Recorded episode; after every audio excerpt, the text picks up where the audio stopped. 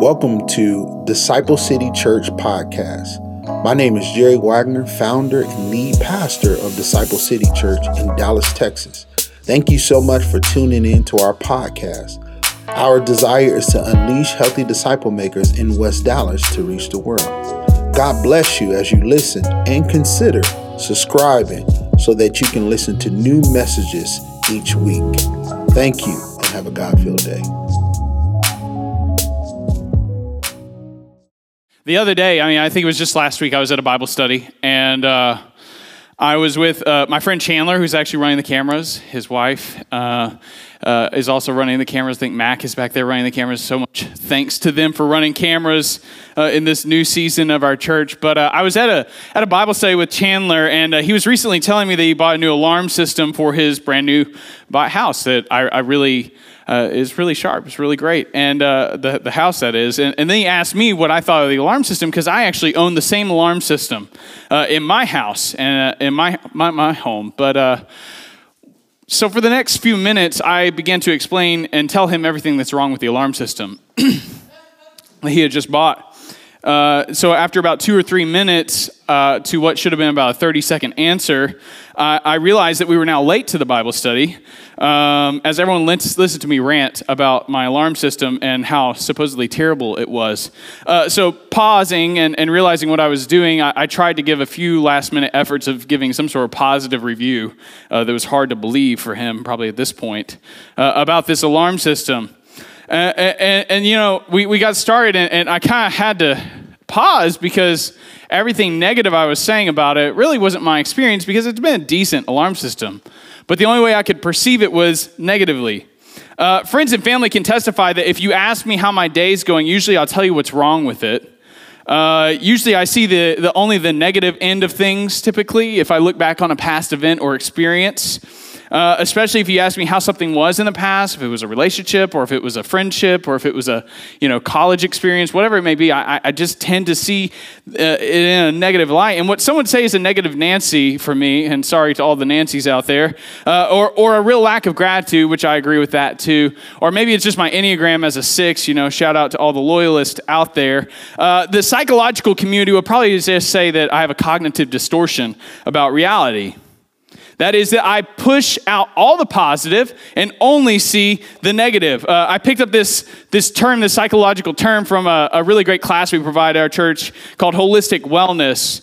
And uh, uh, cognitive distortion is just one of, uh, uh, of a way of classifying different types of thoughts that we have um, whenever we only, uh, where, where, we use these negative experiences, or it may be a, a term called mind filtering, where you only see the the positive or you only see the negative in a certain situation. And there's a few different types of cognitive distortions. Uh, mind filtering is the one that I struggle with a lot. Uh, another one you may know well is catastrophizing. So uh, the other day, I literally got in my car with my sons and we had just baked some bread, or my wife did, and uh, she had left to go on a coffee coffee date with a friend of hers, and uh, I, I, actually got in the car. I was driving my friends, or with my, my friends. They are my children, you know.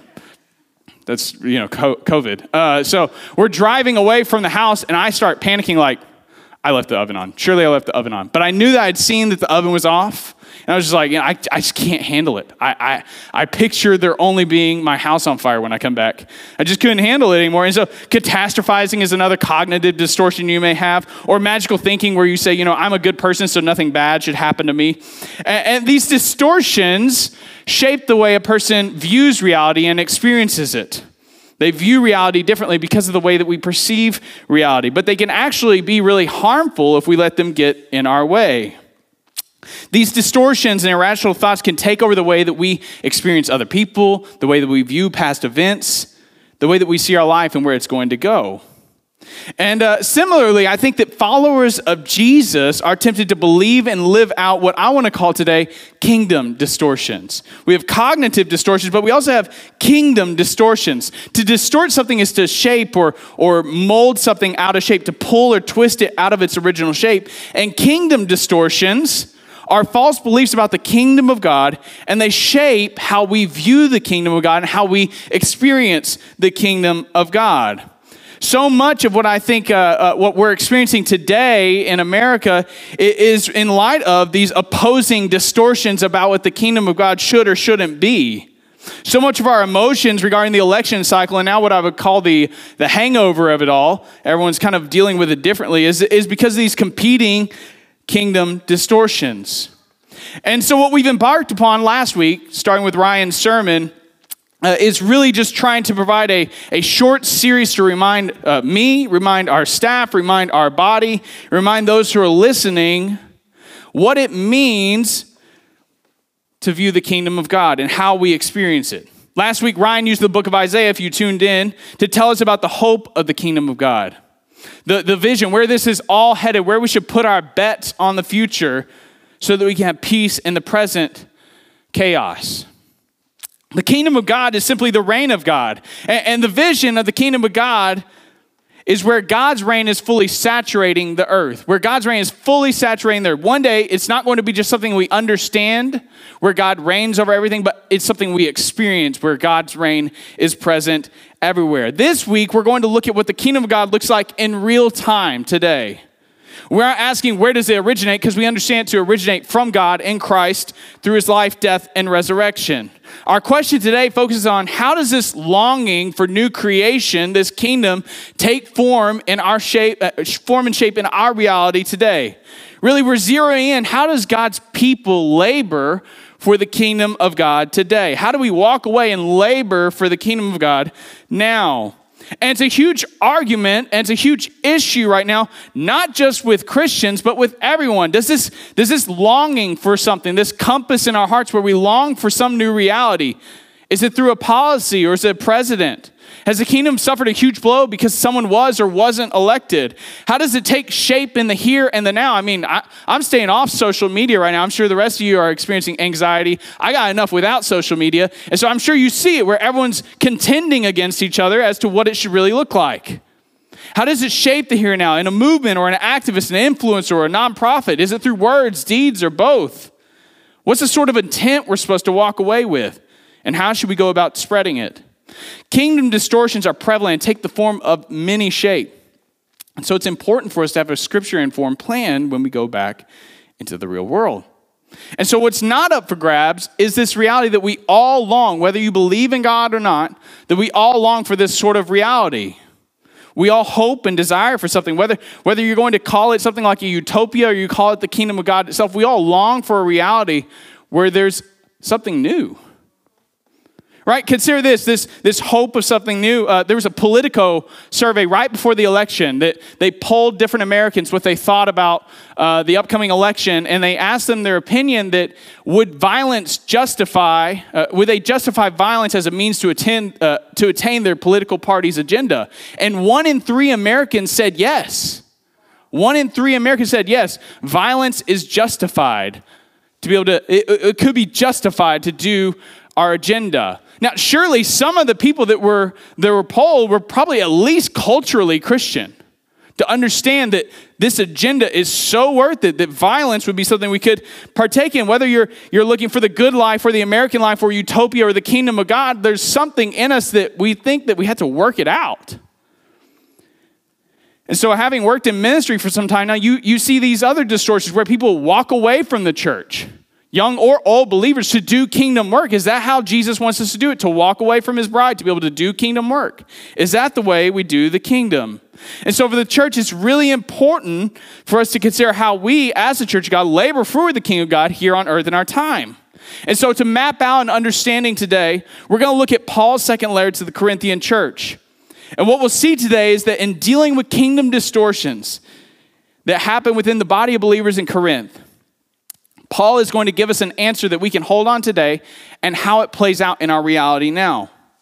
Their distortions may be different in kind, but the answer is, very, is the very same for us today. He informs his audience and the reader that this kingdom, this kingdom vision is labored for by his church and is um, and, and this is amidst plenty of distortions you can choose from.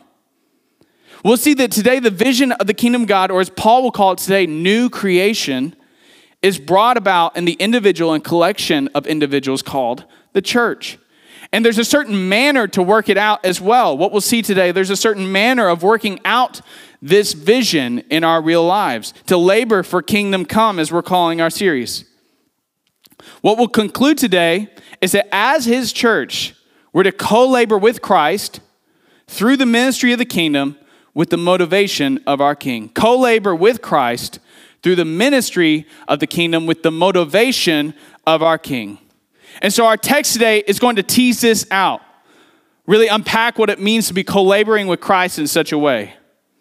But let's not take just my word for it. If you will, if you got your app or you're looking on the screen or you got your you actually got a real thing, the real Bible, turn with me to Second Corinthians chapter 5 verse 11.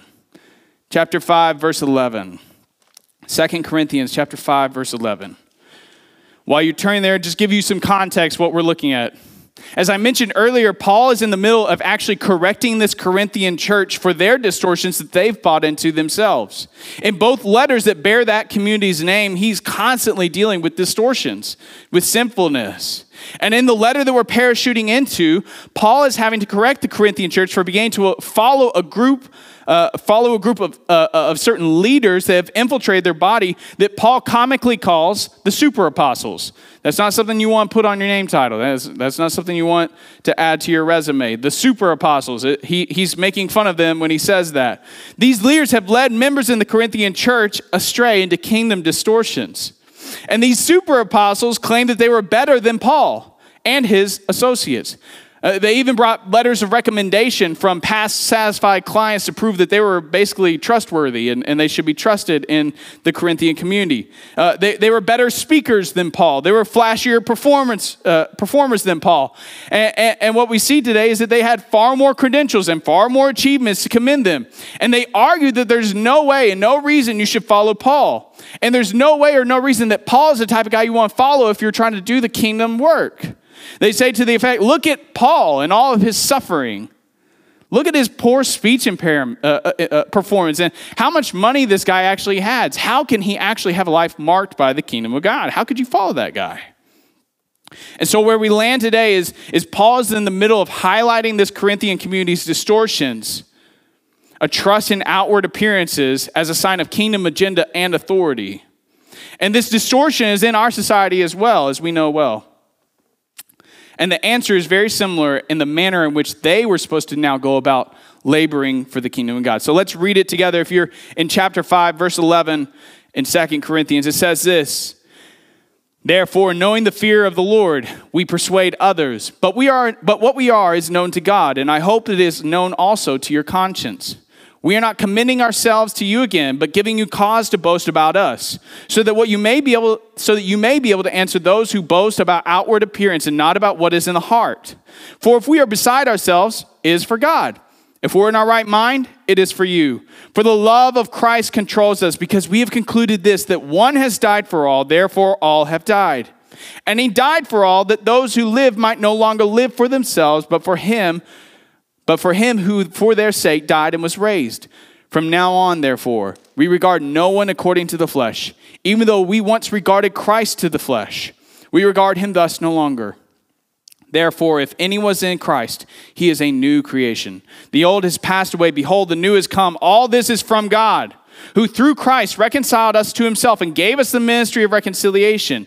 That is, in Christ, God was reconciling the world to himself, not counting their trespasses against them, and entrusting to us the message of reconciliation. Therefore, we are ambassadors for Christ, God making his appeal through us. We implore you, on behalf of Christ, be reconciled to God. For our sake, he made him to be sin who knew no sin, so that in him we might become the righteousness of God. Chapter 6, verse 1. Working together with him, then, we appeal to you not to receive the grace of God in vain, for he says, In a favorable time I listened to you, and a day of salvation I have helped you. Behold, now is a favorable time. Behold, now is the day of salvation. Let's pray. God, I, I really do believe that your scripture is enough today. That better than what we may sit through and meet uh, jabbering on for the next hopefully not too long, that your scripture is enough to correct, to rebuke, to change us without added words. So I'm pleading for your Holy Spirit to use this text in my heart and our heart today to mold us, to change us, to understand how to co labor with you in this world as your church. For your Holy Spirit to work upon us in, in, the meager words I may give, about this text, to give application to this text, that you would, through your Holy Spirit, mold in us a more uh, like image of Jesus in our body and our, all of our, our, our family here. And so we're pleading for you, Holy Spirit, to do something that really I can't do today. And so I, I pray that you would do that. So, one, we don't waste our time. That God, your spirit would honor the work and the, and the sacrifice of Jesus. And that you would honor the name of your son, Jesus. And that we would leave here uh, edified to love, to serve, and to co labor with you. In Jesus' name, amen. Now, I believe from this text that we find that Paul lays out that God's church is to co labor with Christ through the ministry of the kingdom with the motivation of our King. Now, this text is longer, it's pretty long, and our conclusion is, is pretty weighty. So, I do want to break it down through three components today, looking at this the motivation, the ministers, and the ministry. The motivation, the ministers, and the ministry. Looking first at the motivation, the motivation of our King. Paul, in his answer to their distortion in their community, communicates that his his motivation in this kingdom work is different than the super apostles. Look at verse 11. Therefore, knowing the fear of the Lord. Stop. Paul is saying that his motivation here, knowing the, ver- uh, knowing, knowing the fear of the Lord, is what he works from. If you look at verse 10, just right before this, he has concluded and said that everyone will stand before the judgment throne of Jesus to give an account of what they've done in their life to give an account, uh, including believers, will give an account for what they've done in their body. And so this motivates Paul. Working with this knowledge, he's living in light of that reality. He is doing what he does because he will have to give an account to the king of the kingdom. These super apostles aren't living like that. They aren't looking down the line of eternity. They aren't living with eternity in mind, knowing that their king will call them to account for how they're composing themselves in that community. If they did, they live differently. Despite their preaching and despite their work in the church and supposedly for the kingdom, Paul says they aren't living to please God. Uh, don't we remember the story from Jesus where he says, There will be many who say, Lord, Lord, didn't I do X, Y, Z for you? And he'll say, Depart, I don't know you. I do not know you, you workers of unrighteousness. These super apostles have done everything in their power to please the Corinthians and snag a gig. Paul says just earlier in chapter 5, verse 9, that he and his associates make it his aim, their aim to please God. It's their bullseye. Their target is to please their king. These super apostles, and consequently the Corinthians, aren't doing this. They're living for themselves, they're pleasing themselves, the opposite of what Paul says those who are in Christ should be doing. Paul's motivation in the kingdom work that he's doing is to please the king. It's not just to do kingdom work, it's not just to do the things that we think are right, is to please the king. So we have to ask why. Why would he want to please this king? Why would he want to live in such reverence of such a king? Verse 14 says this For the love of Christ controls us. Paul makes it clear that his motivation comes from a love of God. It's not his love for God, it's God's love for him that controls him. The phrase the love of Christ controls us is community that God's love directs his actions. It, it makes his agenda. It plans out his life. It motivates his work and shows the next step of action, the next course of action in kingdom work. And this love of God was shown in the death of Jesus. Verse 14 goes on to say, Because we have concluded this, that one has died for all, therefore all have died. And he died for all, that those who live might no longer live for themselves, but for him who for their sake was died and raised. The love of Jesus motivated uh, Paul's kingdom work, and the death of Jesus and the, the consequences of those who follow him have died with him. Paul has died with Jesus. We who follow Jesus, our lives, our old lives, our old values, our old priorities have died in order to now live with our King. In dying with Jesus, all that's flashy and all that glitters, all that's in outward appearance has died. Everything that the Corinthians are valuing, everything that they're, they're contra- uh, comparing and contrasting Paul and the super apostles right now has died. The serving of self has died with Christ. All in Christ have died with Jesus. Paul no longer wants to or has to please other people. He's motivated to please the one who loves him, not to be loved by others.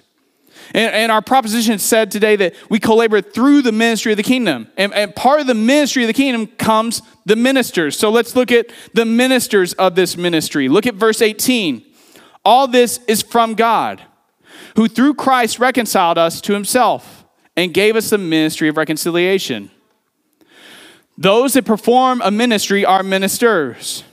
Paul describes those in Jesus as those ministers. Those who follow him are those ministers. Those in his church are his ministers of the ministry. It's not just one of the greatest disservices we've done is separating lay and clergy and, and making pastors and then people who go to church. But what he's saying is everyone is a minister of reconciliation. A minister is someone who conducts a certain ministry. A minister is also someone who represents an authority as Paul says in verse 20, an ambassador of God. And these ministers, according to the passage, are of a certain sort when it comes to the kingdom of God. As we said earlier, the reign of God will be manifested in new creation. The reign of God will saturate all of reality one day. And we, those who follow him, are new creation ourselves. We are a uh, not simply just a signpost that points to the future, but we are the reality uh, of the future coming into now. We are actually new creation now. Look at verse 16. From now on, therefore, we regard no one according to the flesh. Even though we once regarded Christ according to the flesh, we regard him no longer. Therefore, if anyone's in Christ, he is a new creation. The old has passed away. Behold, the new has come. The super apostles in the Corinthians were viewing the kingdom of God as manifested in fleshly terms alone. They assumed success and honor were signs of authority and agenda. But Paul here says that he and his, and most everyone else did, uh, to, to, look at things that way is why Jesus was killed. Jesus was looked at through a fleshy manner, and they said, He's a chump. He's ruining everything. And that's why Paul would go on to actually persecute the churches because he was preventing the blessing of God on the people of God because they regarded him according to the flesh. This language of new creation is actually from Isaiah 43, where God says in verse 18, Remember not the former things, nor consider the things of old. Behold, I'm doing a new thing. Now it springs forth. Do you not perceive it? I will make a way in the wilderness and rivers in the desert. New creation refers to that future kingdom that comes into reality. New creation is referring to this future promise that Ryan talked about last week where God's going to bring about new heavens and new earth, as the book of Revelation says. And what Paul is saying here is that if anyone, anyone, everyone in Jesus is new creation in real time, anyone who follows Jesus as Lord and has repented of their sins is not simply a new person, but the first taste of God's kingdom bursting into reality. The ministers of the ministry are a new creation themselves. They are evidence of God's kingdom coming and spreading of God's reign. We are the ones God has chosen to begin his new creation project in. And as we learn across scriptures, these new creations, his church, his ministers give a preview to what's to come through their behavior and their character and their actions. These super apostles thought their outward image pointed to uh, some sort of successful life in God. Paul says here the inward reality of a Christian is the good life itself, a present reality and taste of what's to come. And so Paul says the old way of living for oneself has passed. Behold, live according to the new that you've been made into. Finally, let's look at the ministry of the kingdom. Now that we have identified who ministers in the ministry, we need to look at the ministry itself. We see this starting in verse 18 that God has given to these new creations, to Paul and his associates, the ministry of reconciliation. This is the ministry of the kingdom of God, the ministry of reconciliation, bringing a relationship back into harmony. Paul is acting out of this ministry right here and now that we're reading about. He is attempting to reconcile with his community that's broken his relationship with them. He wants their trust and confidence again, since he planted that community. He even says in chapter 6 that his heart is open to the Corinthians, and then says, Your heart is the one that's closed. And in fact, he says your affections are close to us, kind of playing on this idea of your desires for your own self has overcome your desire for me. To reconcile with him, he's urging them first to be reconciled with God. There are believers and perhaps fake believers in their presence that need to be reconciled with God and with Paul. It's not just beef with Paul, he's saying, he's saying it's beef with God as well that they have. This is a marker of the ministry, a healing of relationships for unity and for common use together, it, it, a common cause together within the church. If you remember what John, uh, Jesus says in John chapter 17, he gives the primary evangelism tool. Do you know what it is? Unity. John chapter 17, he says, through the unity of the believers, people will come to believe that I'm the Son of God and that he sent me. And so Paul is laboring to reconcile with them by pointing them first to reconcile with God. Key to both reconciling within the church and reconciling with God Himself is the ministry marked by the message. You see this in our text today that the ministry is marked by a message. He said that God reconciled the world to Himself, not counting their trespasses against them, and entrusted the message of reconciliation to them. This ministry of reconciliation, this ministry of new, new creation of the kingdom of God is marked by a message. His ministry is marked by the message, the message of reconciliation, the message of the kingdom of God. Now, this is a gut check because the, the Corinthians are leaning into the super apostles' ability to talk. They jabber on, tickling the ear of the Corinthian church, and Paul is saying, I'm sticking to the message. I'm sticking to the simple gospel. As parts of this verse 6 says, he isn't trying to put obstacles. Uh, if you were to look at chapter 6, I'm sorry, he's not trying to put obstacles in the way of them believing God. His ministry is marked by the message. That's what he clings to. He says, We implore you, church, on behalf of Christ, be reconciled to God. It's not a good thing when you come to the pulpit and say, Hey, church, you need to be reconciled with God. He's trying to wake them up. This is Paul sticking to his message. He isn't trying to woo them over, plead with them, please come back, please come. In the sense, he's giving them the gospel. He's giving them the gospel. And the message is laid out in verse 21. For our sake, he made him to be sin who knew no sin, so that in him we might become the righteousness of God. Consider this for our sake, he made him. For our sake, for humanity, for your sake. If you've ever doubted if the gospel was really for you, it's for you. For your sake, he made him who knew no sin to be sin, that we might become the righteousness of God. The gospel is really for you, it's for me. Paul says here that in the death of Jesus, God punished Jesus for our sins. He suffered under the death penalty and wrath of God for the sins of humanity so that the resurrection of Jesus might give us righteousness, the righteousness of God. That's a right relationship with God, as though we lived like Jesus. Now, God has placed on us the clothes of righteousness.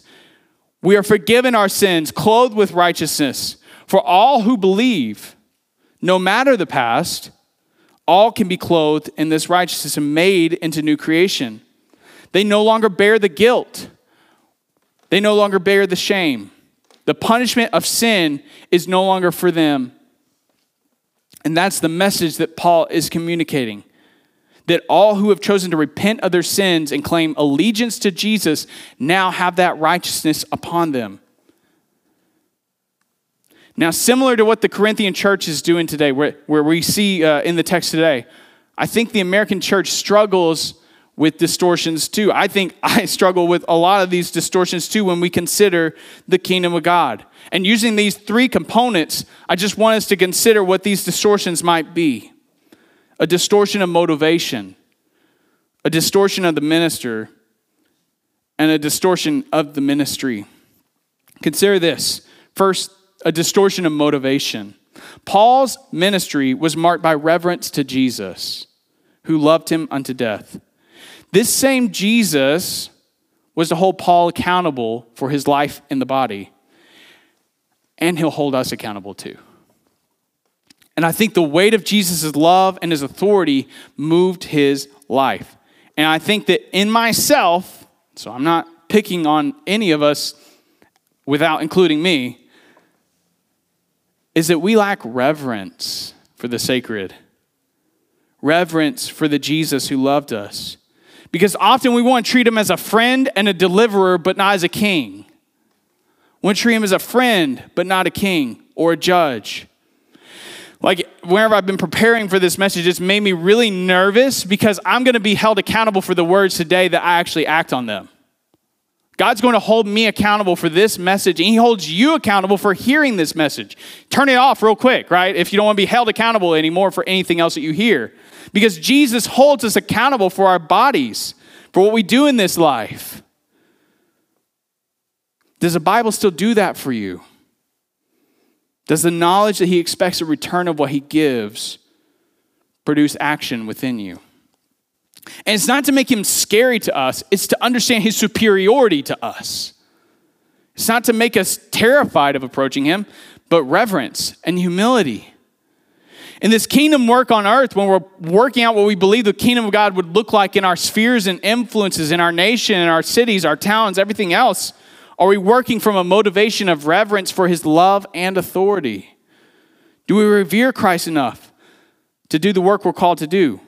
Does his majesty and love move you to act, not just complain?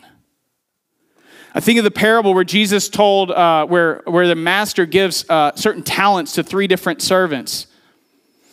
And he gives different amounts to each one of them. And two of them use those talents to make more.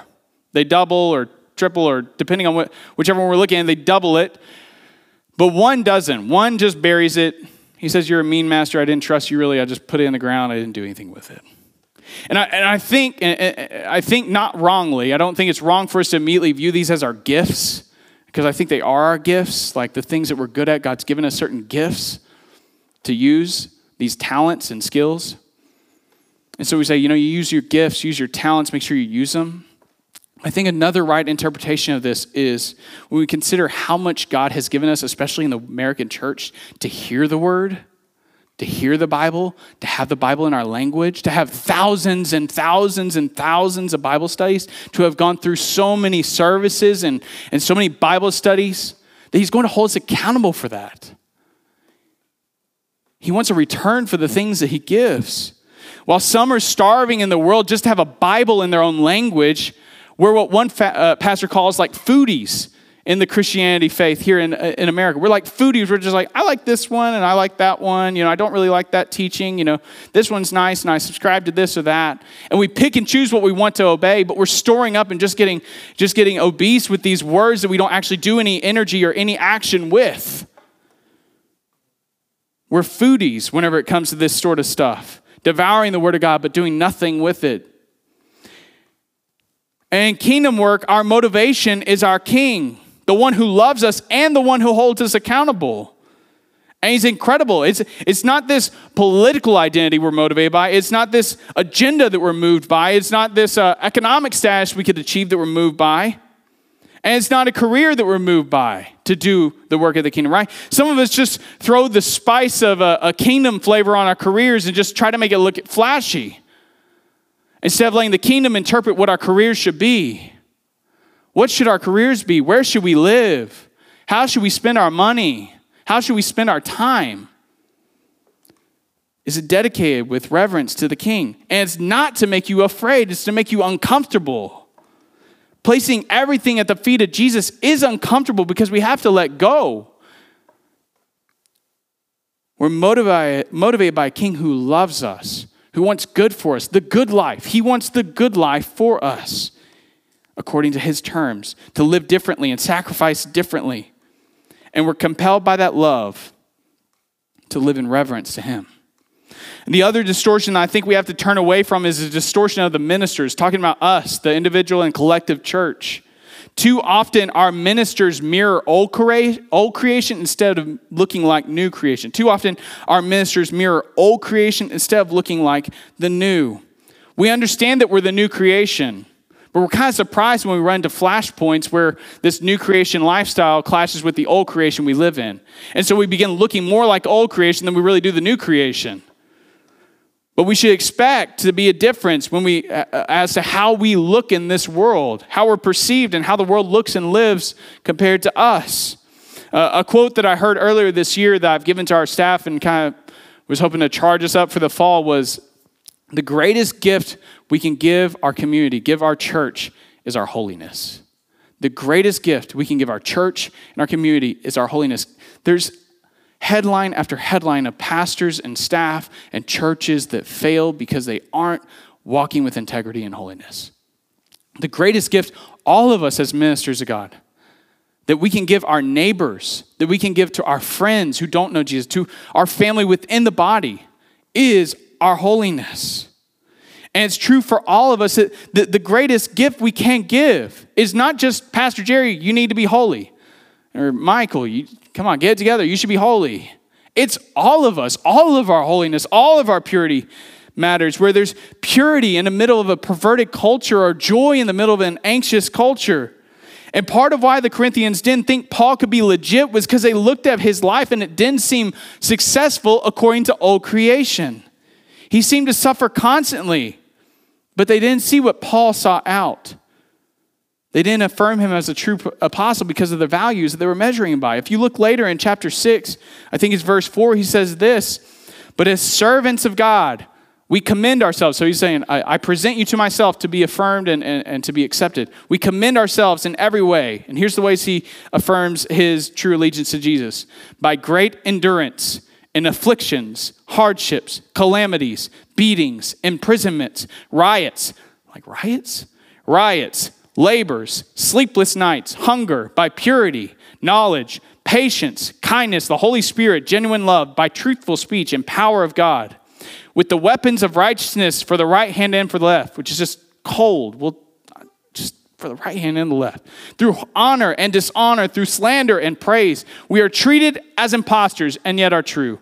We are, we are un, uh, as unknown and yet well known, as dying and behold, we live, as punished and yet not killed, as sorrowful yet always rejoicing, as poor yet making many rich, as having nothing yet possessing everything.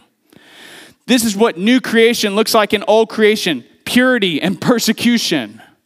Purity and persecution, sanctification in the middle of suffering. Look at the weapons he carries in the battle of life righteousness in the right, righteousness in the left that's how he does war. That's how he does kingdom work. That's crazy. Do we think of it that way? We're like, let's get a new model. Let's get a new agenda for the church. Let's, let's put this new uh, fad into the church, see if we can do kingdom work. He's saying, by righteousness, I'm doing the work. By living holy, I'm doing the work. By purity, I'm doing the work. When we choose to be new creation, you will run against the grain of old creation. We will contrast to the world in our kingdom efforts and agenda. The final distinction or distortion I, I want to discuss is the distortion of the ministry. The distortion of the ministry. And that is the distortion of a ministry without the message. A ministry without the message. Isn't it true that right now, so many of us in the church are so accustomed to ministry without message? The message of reconciliation. Like we do kingdom acts, but lack the message of reconciliation. Uh, rightfully, we put money towards feeding the poor. Rightfully, uh, we, we do actions to serve the press. Rightfully, we speak truth to power and, and stand for those who are treated unjustly. But ultimately, lack the message of reconciliation that says that in Christ, God didn't count the sins of the world against them and reconciled them through the death of his son. And so, to escape the pressure of actually using our words and our actions for the kingdom, we give ourselves an out but it's evident in huge areas of our lives that words really do matter. We downplay the power of words when it comes to the gospel. We're like, through my deeds, I'll show the gospel. They'll understand the gospel. And we give ourselves an out. But we believe in the power of words in so many other places. Look at social media posts, look at protests, the signs, the chants speaking truth to power. We believe in the words that they have power. Look at what the concept of fake news has done to our society that words have power to shape. Or consider how the words of a parent harmed you, or how a coach or a speaker uh, or a teacher spoke life into you through just one kind word.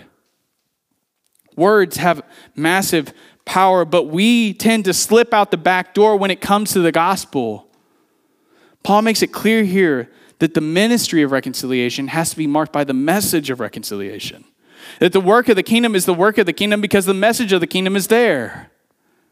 The ministry of the kingdom requires the message. And we'd be foolish to try to reconcile things in this world, whether between people in the church or whether to make things look more like the kingdom of heaven, if we didn't actually give the message of the kingdom of heaven to others. Paul says it really clearly that how will anyone believe if no one tells them? How will anyone believe if no one tells them?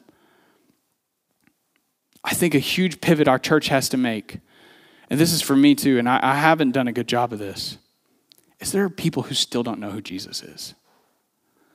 There's still people in this world that don't know who Jesus is.